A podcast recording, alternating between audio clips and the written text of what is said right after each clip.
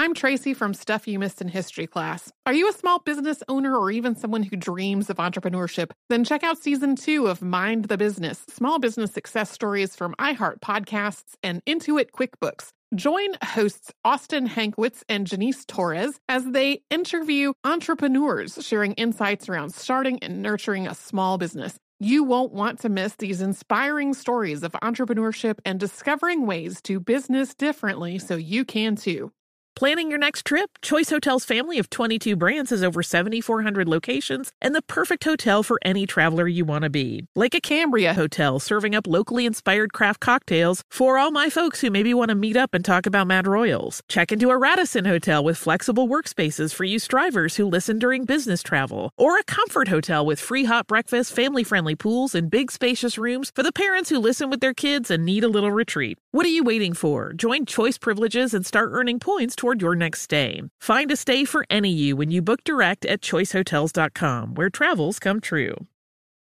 What does every grocery store aisle now have in common? Products that come in paper packaging. And not just the obvious ones like cereal boxes and juice cartons. From beauty products to boxed water, there are more opportunities to go papertarian than ever before. So why should you? Because paper comes from a renewable resource and can be recycled up to seven times. Simply put, it's the smart choice for the environment. And it turns out the easiest choice for you. Learn more at howlifeunfolds.com slash papertarian. When you think about the future, what kind of technology do you envision? Whatever the future holds, artificial intelligence will undoubtedly be at the heart of it all. Join Graham Class as he hosts season two of Technically Speaking, an Intel podcast, and hear from the minds transforming healthcare, retail, entertainment, personal computing, and more with the help of AI. Tune in every other Tuesday and explore the latest technology that's changing our world today and creating a more accessible tomorrow. Listen to Technically Speaking, an Intel podcast on the iHeartRadio app, Apple Podcasts, or wherever you get your podcasts. This episode is brought to you by Squarespace. Start building your website today at squarespace.com. Enter offer code HISTORY at checkout to get 10% off. Squarespace. Build it beautiful. Hey, I'm Chuck. And I'm Josh. And we're the host of Stuff You Should Know, the podcast. That's right. And if you're into understanding cool and unusual and seemingly ordinary and even boring things that are made interesting, you should check us out. Please and thank you. We're on iTunes, Spotify, Google Play Music, anywhere you get podcasts. Welcome to Stuff You Missed in History Class from HowStuffWorks.com.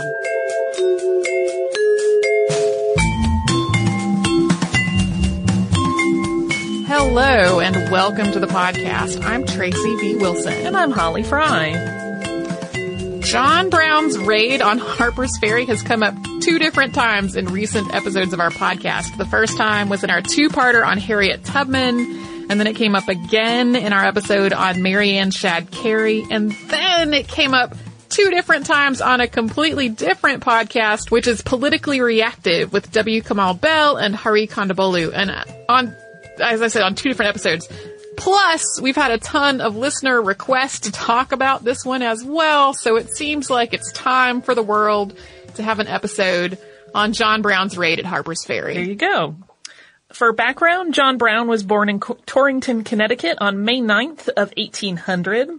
His family were strict Calvinists, and John's father, Owen, was a white abolitionist who believed fervently that holding people in bondage was a sin against God.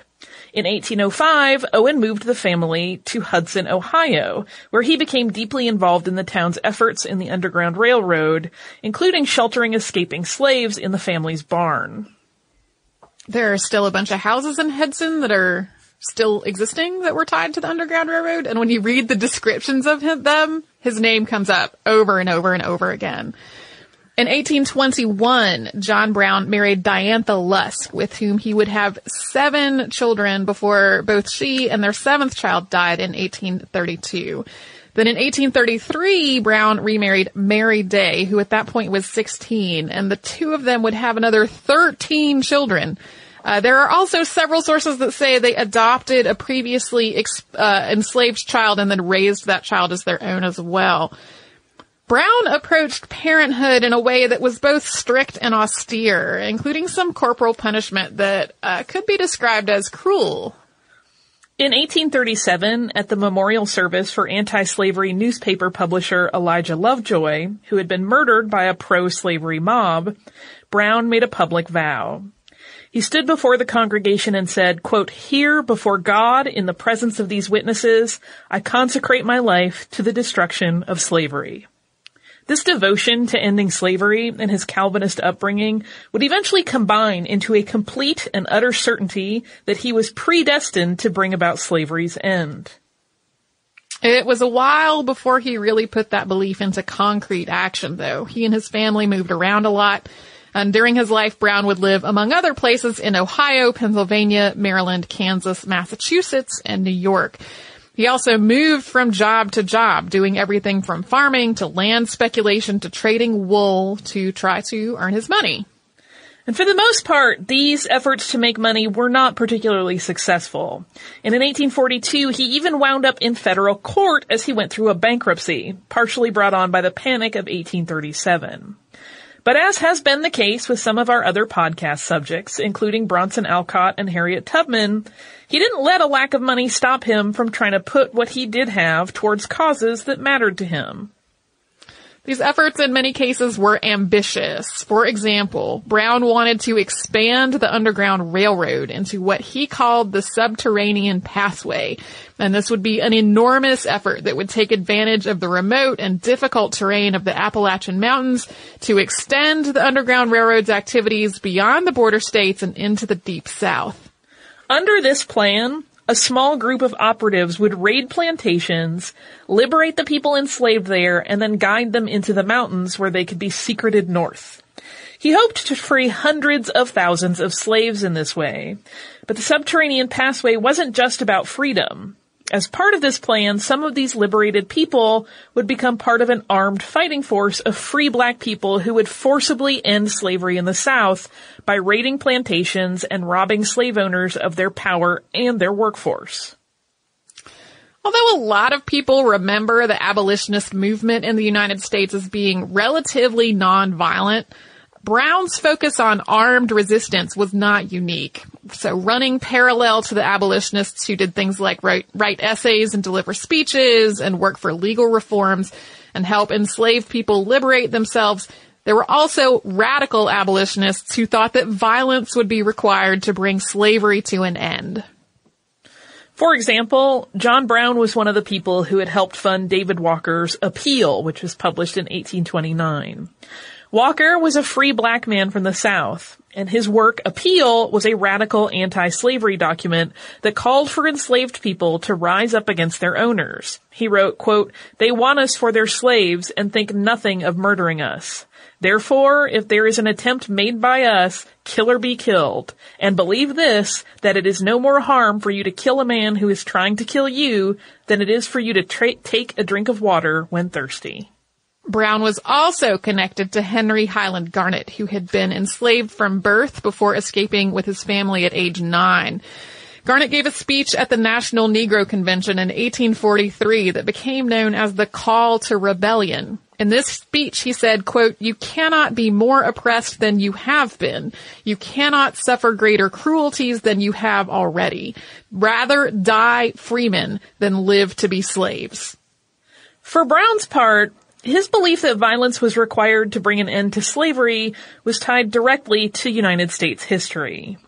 Rather than putting pressure on southern states to put a rapid end to slavery, the northern states and the federal government had a history of compromises and appeasing slave states in the interest of keeping the South in the Union. One of these was the Fugitive Slave Act of 1850, after which Brown helped found the League of Gileadites, which was a radical organization dedicated to protecting escaped slaves from slave catchers, again, through violent means if necessary. Another act that was meant to appease slave states led John Brown to shift from violent rhetoric to actual violence. And this is where some of the things we're talking about are going to get a little bit gruesome. So just so you know. We will get into that after a brief sponsor break.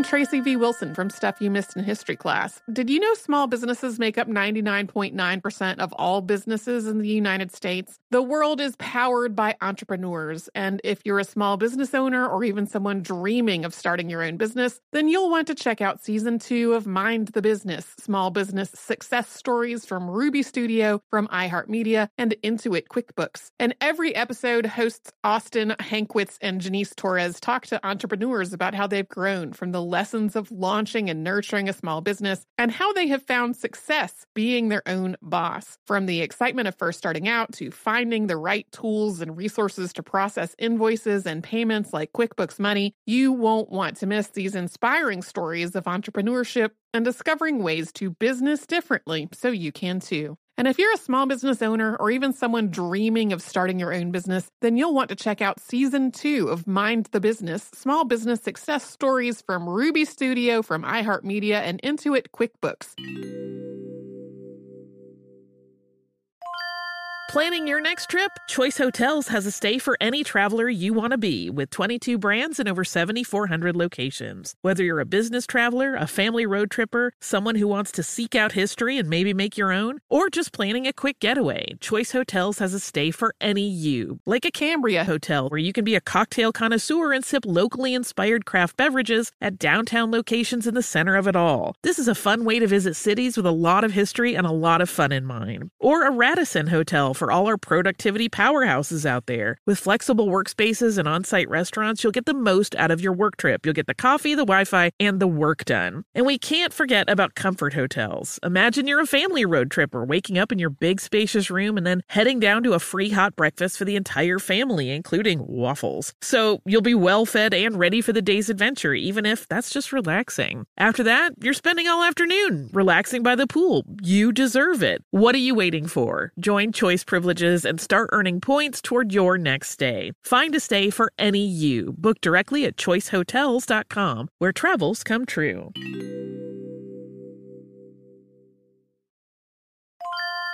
If you use paper, you're a human. But if you choose paper, you're a papertarian, someone who lives a paper based lifestyle because it has a positive impact on the planet. And also because it's the easiest choice you'll make all day. Seriously. It's as easy as reaching for boxed instead of bottled water. It's as easy as opting for beauty products that come in paper packaging. It's as easy as grabbing eggs in a cardboard container. And that's all in one trip to the grocery store, which, if everyone's being honest, you were planning to go to anyway. But paper isn't just an easy choice. Papertarians know that it's the smart choice too, because paper comes from trees, a renewable and sustainably managed resource, and paper products are designed to be recycled. In fact, when you choose products that come in paper based packaging, those fibers can go on to be recycled up to seven times. So why wouldn't you go papertarian? Learn more at howlifeunfolds.com slash papertarian.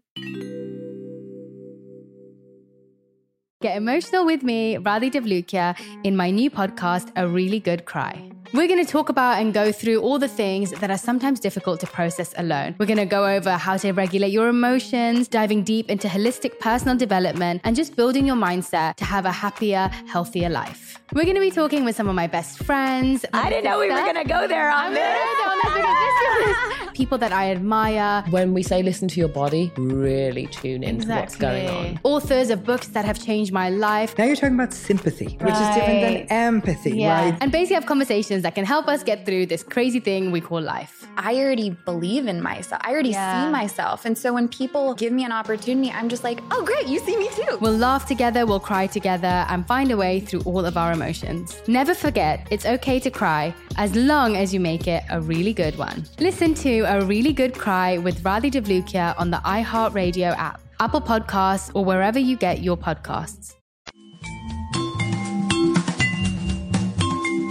In 1854, Congress passed the Kansas Nebraska Act. So for a little bit of context, if you don't remember, under the Missouri Compromise of 1820, Congress had maintained a balance between slave states and free states by admitting Maine as a free state and Missouri as a slave state. And then also by drawing a line at parallel 36 degrees 30 minutes north uh, uh, and that was basically a border for slavery. Slavery would be outlawed when new states north of that line entered the Union. However, the Kansas-Nebraska Act upended that previous compromise and it instead allowed new states to decide whether to allow slavery when they joined the Union by popular vote. Nebraska is north of Kansas, and most people considered that territory pretty well decided on being a free state when it entered the Union. Kansas, however, was not nearly so certain. And as a result, people both in favor of and against slavery flooded to Kansas to try to sway the vote one way or another. Kansas became a literal battleground, and the result was a period of violent conflict that came to be known as Bleeding Kansas. John Brown was one of the people, specifically one of the anti-slavery people who went to Kansas to fight. He actually followed in the wake of five of his sons who had already moved there, and he arrived with a wagon full of swords and rifles in 1855. In December of that year, he led a fighting force as he and his neighbors went to defend the town of Lawrence, which was a an anti-slavery town from a pro-slavery invasion. The following May, Brown's father died, and at about the same time, abolitionist Senator Charles Sumner had been caned on the Senate floor. There's an episode about that incident in the archives.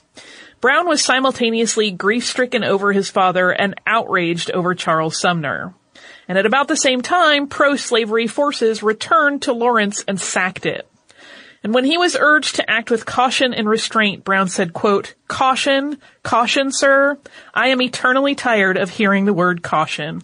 It is nothing but the word of cowardice. On May 24th of 1856, Brown led a small party in dragging five pro-slavery men out of their cabins and hacking them to death in retribution for the sacking of Lawrence. This would come to be known as the Potawatomi Massacre. John Brown's involvement in these murders had multiple consequences. Two of his sons who had not participated but were distraught at what their father had done had psychological breakdowns. Another son, Frederick, who had participated was killed in the aftermath. And a lot of the rest of the abolitionist community was actually horrified by what he had done, but Brown was steadfast in that action he had taken. And the murders were a tipping point in Kansas as pro-slavery forces sought retribution and federal troops went from community to community on a relentless search for Brown and his party. Brown, on the other hand, evaded capture, which in his mind solidified his idea that he could similarly evade capture in the Appalachian Mountains as part of his subterranean passway strategy. He just needed weapons and a few men, and he left Kansas to find them in January of 1858. He started meeting with some of the most prominent black abolitionist leaders, including Frederick Douglass and Harriet Tubman. With Douglass, he drafted a constitution for a provisional government of the community of liberated slaves that he was hoping to build, of which he hoped that Frederick Douglass would be president. He then went to Chatham, Ontario, which is home uh, of Mary Ann Shadd Cary, which is how that came up previously, to plan the raid that would launch this movement. His target for the raid was Harper's Ferry, Virginia. Virginia was a slave state, and Harper's Ferry was in a strategic position, where the Shenandoah and Potomac rivers meet. It was also home to a federal arsenal that he planned to use to arm his fighters, many of whom would be liberated slaves, as well as an ironworks, a munitions factory, and other industries that would be useful for a growing rebellion. The surrounding counties were home to about 18,000 enslaved people, as well as sympathetic white residents of the nearby Appalachian Mountains, all of whom he hoped to bring into his cause. Yeah, a lot of the people he was supposed, or that he was hoping to draw from in terms of white support were from what is now West Virginia, which was much more anti-slavery than the other rest of Virginia, and that is why West Virginia seceded, seceded from Virginia during all of this. Having planned this raid out while he was in Chatham, he started connecting with other abolitionists in New York and Massachusetts to try to get the money to carry out this plan. He ultimately got financial backing from a group of wealthy abolitionists who came to be known as the Secret Six. These were George L. Stearns, Gerrit Smith, Thomas Wentworth Higginson, Theodore Parker, Franklin Sanborn, and Samuel Gridley Howe. But then things got derailed a little. Mercenary Hugh Forbes threatened to expose the plan, which caused Brown to return to Kansas to try to avoid suspicion. He stayed for six months, and when he left, sort of as a proof of concept, he liberated a Missouri slave named Jim Daniels and his family, along with a handful of people enslaved on nearby plantations, and he sheltered them in Kansas for a month before eluding capture and slave catchers to guide them to Canada. With this success under his belt, Brown got back to the task of raiding Harper's Ferry. He rented a house across the border in Maryland as a base of operations. He bought rifles and pikes and basically started outfitting this slave army that he believed would come to join him at Harper's Ferry as soon as they learned what he was doing. He also enlisted Harriet Tubman to travel through the area's plantations and spread the word uh, and enlist the help of the enslaved people in the surrounding counties. The actual raid began on October 16th of 1859, and Brown was 59 years old at the time. His force was smaller than originally planned. It was 22 people total, three of them left behind at the rented house in Maryland to receive liberated slaves. So Brown and 19 men made their way into Harper's Ferry by night, cut the telegraph lines, and took control of the railroad station and the musket factory and rifle works, which were essentially unguarded. Then they abducted some of the area's most notorious slave owners and they took them to the engine house of the train station as hostages. There was only one fatality in that original takeover, and that was a free black porter who had been working at the train station. With the telegraph lines cut, the biggest source of news out of Harper's Ferry overnight was a train that came through at the station after Brown took it over, which they actually allowed to pass, even though it meant risking that the people aboard would take word to the authorities of what was happening, which they did. Soon, rumors started to spread that John Brown had taken Harper's Ferry, first with 50 people, and then with 100, and then with 200. And by morning, it was clear to uh, people living there that Brown had indeed taken over several strategic points, and the town started to muster a resistance. At first, this resistance was mostly in the form of militia and local farmers and slave owners.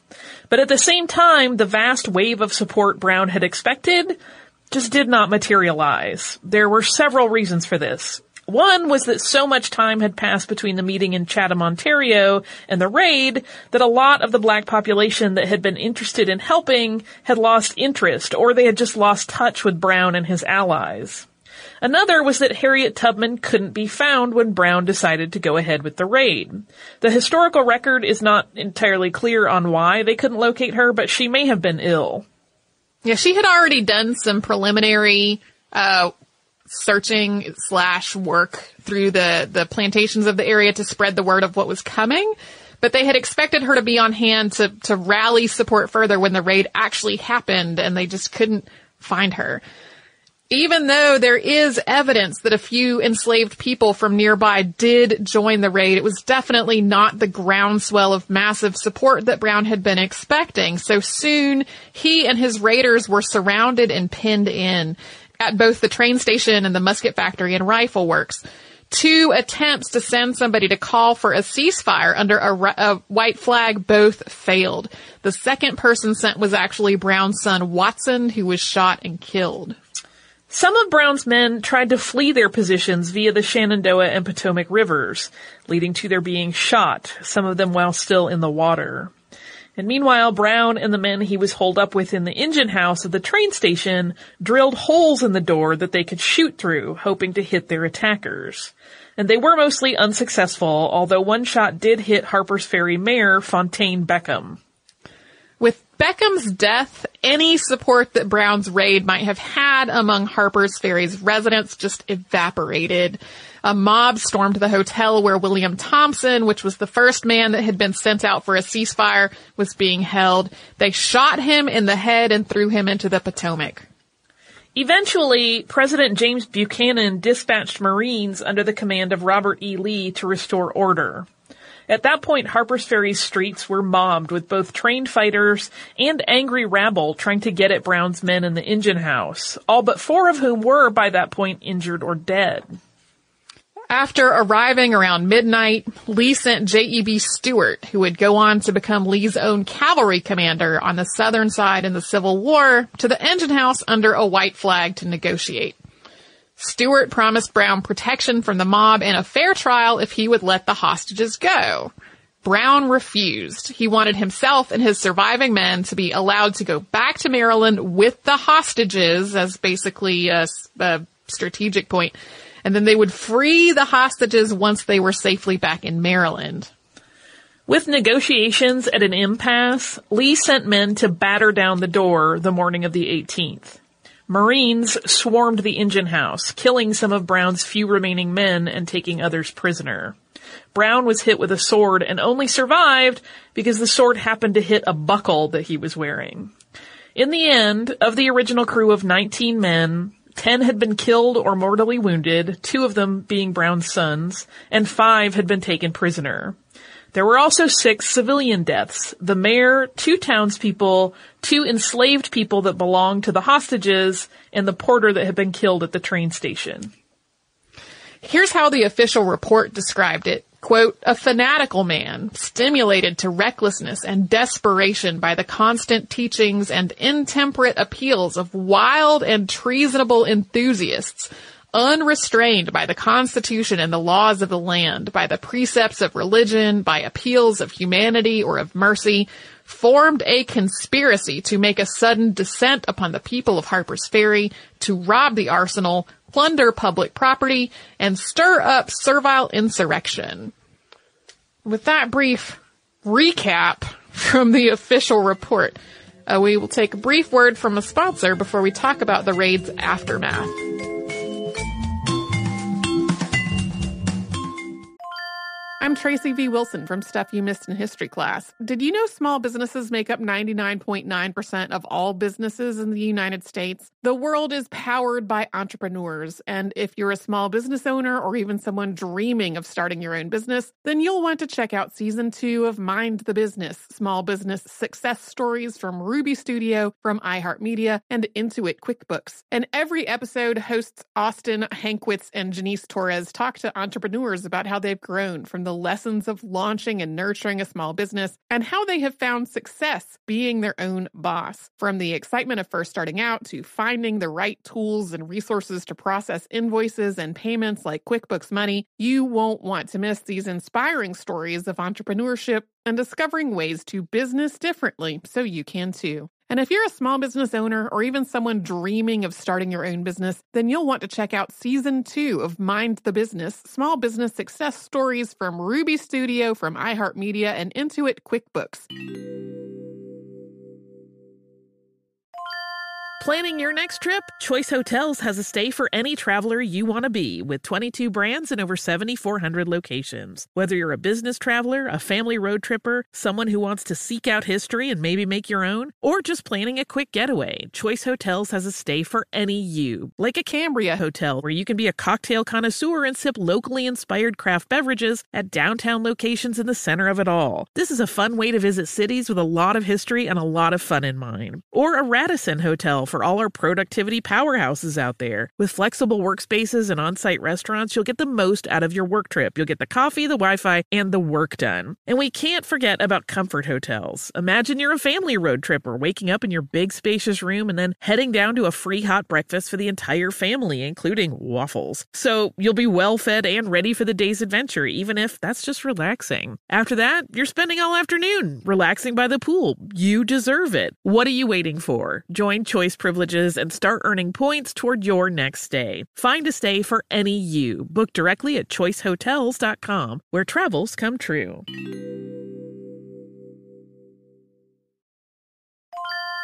If you use paper, you're a human. But if you choose paper, you're a papertarian, someone who lives a paper based lifestyle because it has a positive impact on the planet. And also because it's the easiest choice you'll make all day. Seriously. It's as easy as reaching for boxed instead of bottled water. It's as easy as opting for beauty products that come in paper packaging. It's as easy as grabbing eggs in a cardboard container. And that's all in one trip to the grocery store, which, if everyone's being honest, you were planning to go to anyway. But paper isn't just an easy choice. Papertarians know that it's the smart choice too, because paper comes from trees, a renewable and sustainably managed resource, and paper products are designed to be recycled. In fact, when you choose products that come in paper based packaging, those fibers can go on to be recycled up to seven times. So why wouldn't you go papertarian?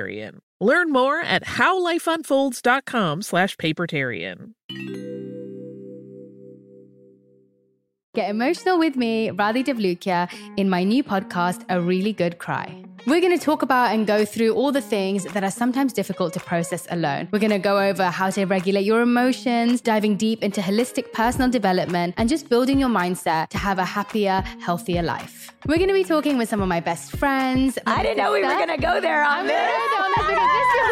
People that I admire. When we say listen to your body, really tune into exactly. what's going on. Authors of books that have changed my life. Now you're talking about sympathy, right. which is different than empathy, yeah. right? And basically have conversations that can help us get through this crazy thing we call life. I already believe in myself. I already yeah. see myself. And so when people give me an opportunity, I'm just like, oh, great, you see me too. We'll laugh together, we'll cry together, and find a way through all of our emotions. Never forget, it's okay to cry as long as you make it a really good one. Listen to A Really Good Cry with Radhi Devlukia on the iHeartRadio app, Apple Podcasts, or wherever you get your podcasts.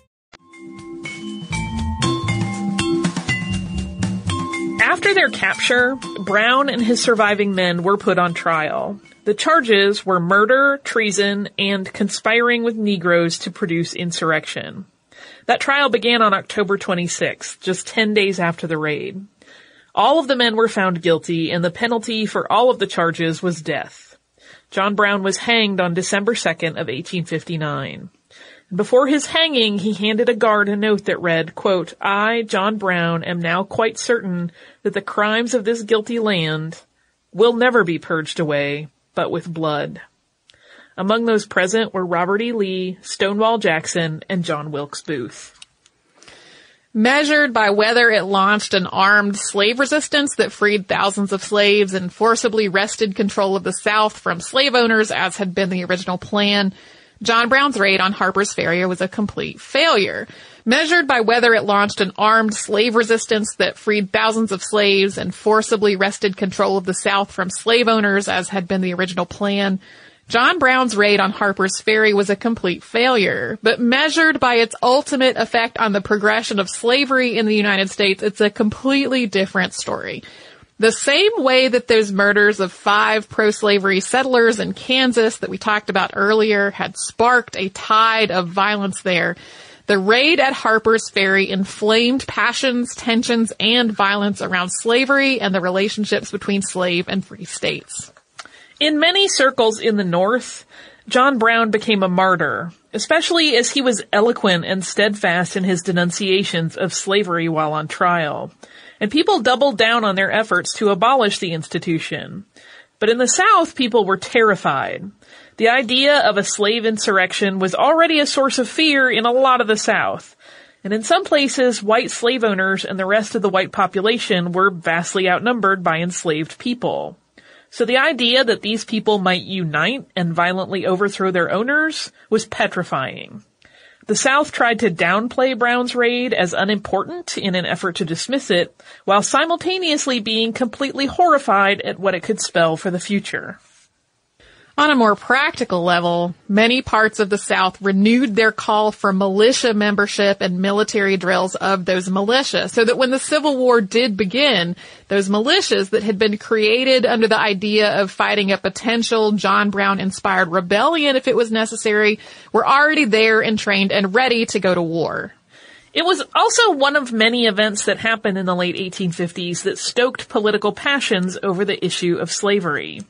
The Democrats split over the issue of slavery in the 1860 election, with pro and anti-slavery factions each putting forth candidates for presidency and neither securing a necessary two-thirds majority at the party convention. After a series of efforts to unite the party, the Democratic Party nominated Senator Stephen A. Douglas, while the Southern Democrats nominated John C. Breckinridge, and both Douglas and Breckinridge presented themselves as the official party candidates.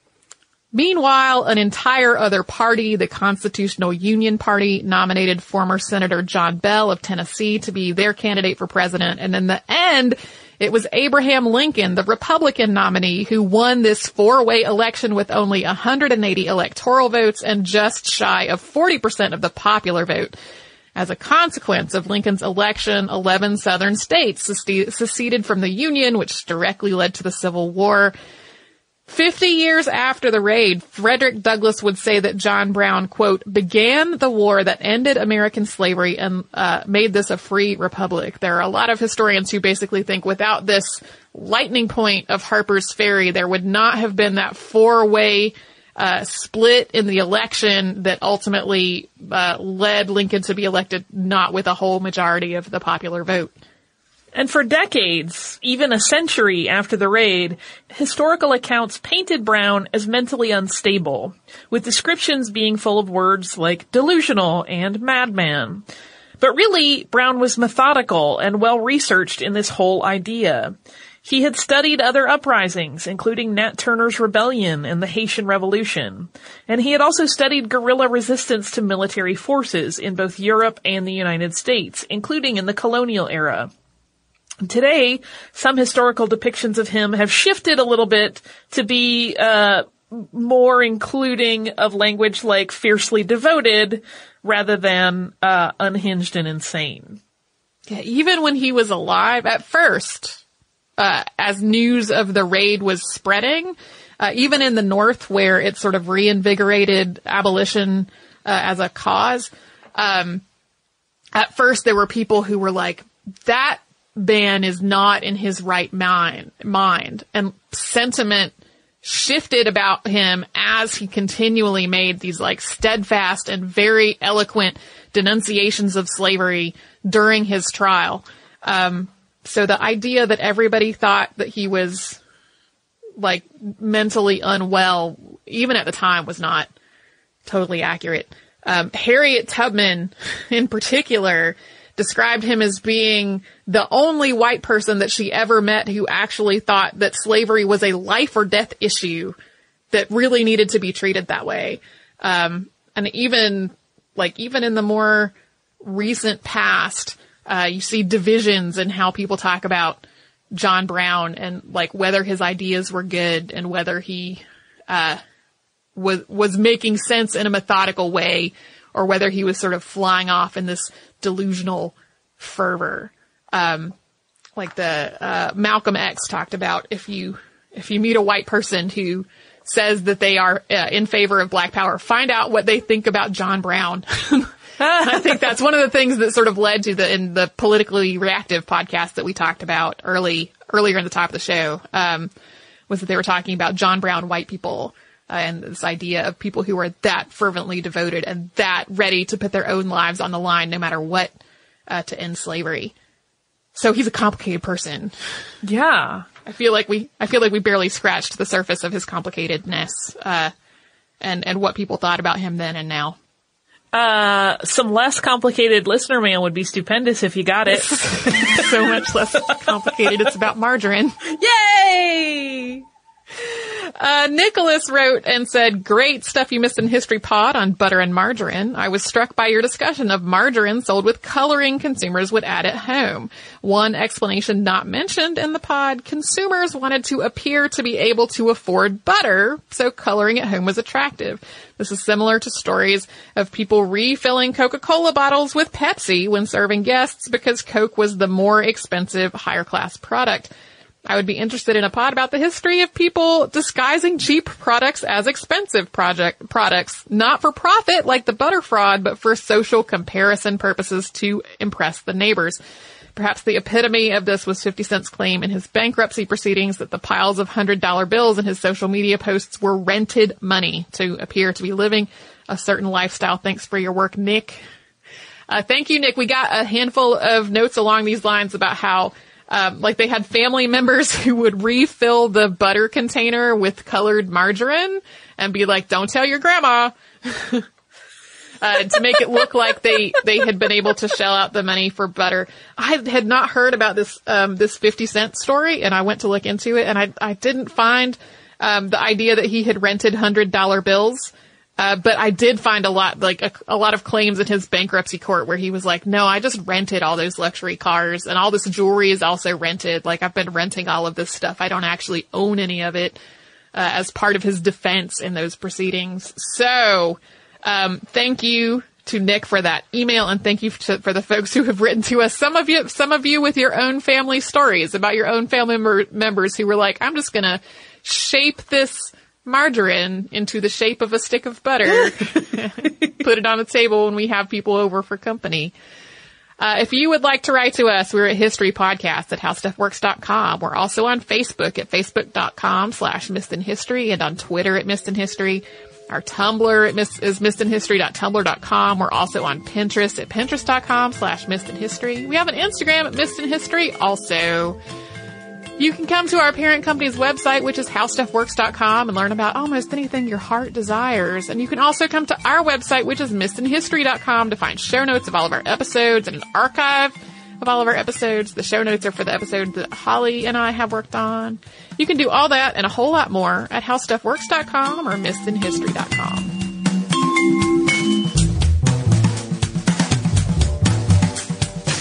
For more on this and thousands of other topics, visit howstuffworks.com.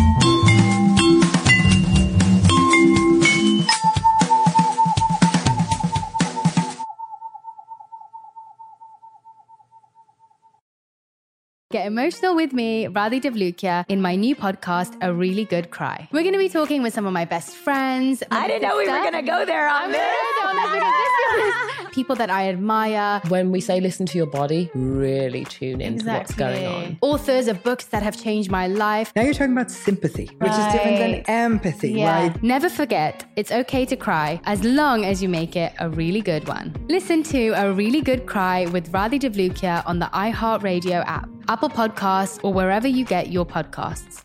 I'm Johnny B. Good, the host of the podcast Creating a Con, the story of Bitcoin. This podcast dives deep into the story of Ray Trapani and his company Centra Tech. I'll explore how 320 somethings built a company out of lies, deceit, and greed. I've been saying since a very young age that I was going to be a millionaire. If someone's like, oh, what's your best way of making money? I'm like, oh, we should start some sort of scheme. Listen to Creating a Con, the story of Bitcoin, on the iHeartRadio app, Apple Podcasts, or wherever you get your podcasts. Welcome to season nine of Next Question with me, Katie Couric. I've got some big news to share with you in our season premiere featuring the one and only Kris Jenner. Oh my gosh, congratulations. That is very, very exciting. And that's just the beginning. We'll also be joined by podcast host Jay Shetty, Hillary Clinton, Renee Fleming, Liz Cheney, and many more. So come on in, take a break from the incessant negativity for a weekly dose of fascinating conversations some of them, I promise, will actually put you in a good mood. Listen to Next Question with me, Katie Couric, on the iHeartRadio app, Apple Podcasts, or wherever you get your podcasts. Bring a little optimism into your life with The Bright Side, a new kind of daily podcast from Hello Sunshine, hosted by me, Danielle Robay, and me, Simone Boyce. Every weekday, we're bringing you conversations about culture, the latest trends, inspiration, and so much more. I am so excited about this podcast, The Bright Side. You guys are giving people a chance to shine a light on their lives, shine a light on a little advice that they want to share. Listen to The Bright Side on America's number one podcast network, iHeart. Open your free iHeart app and search The Bright Side.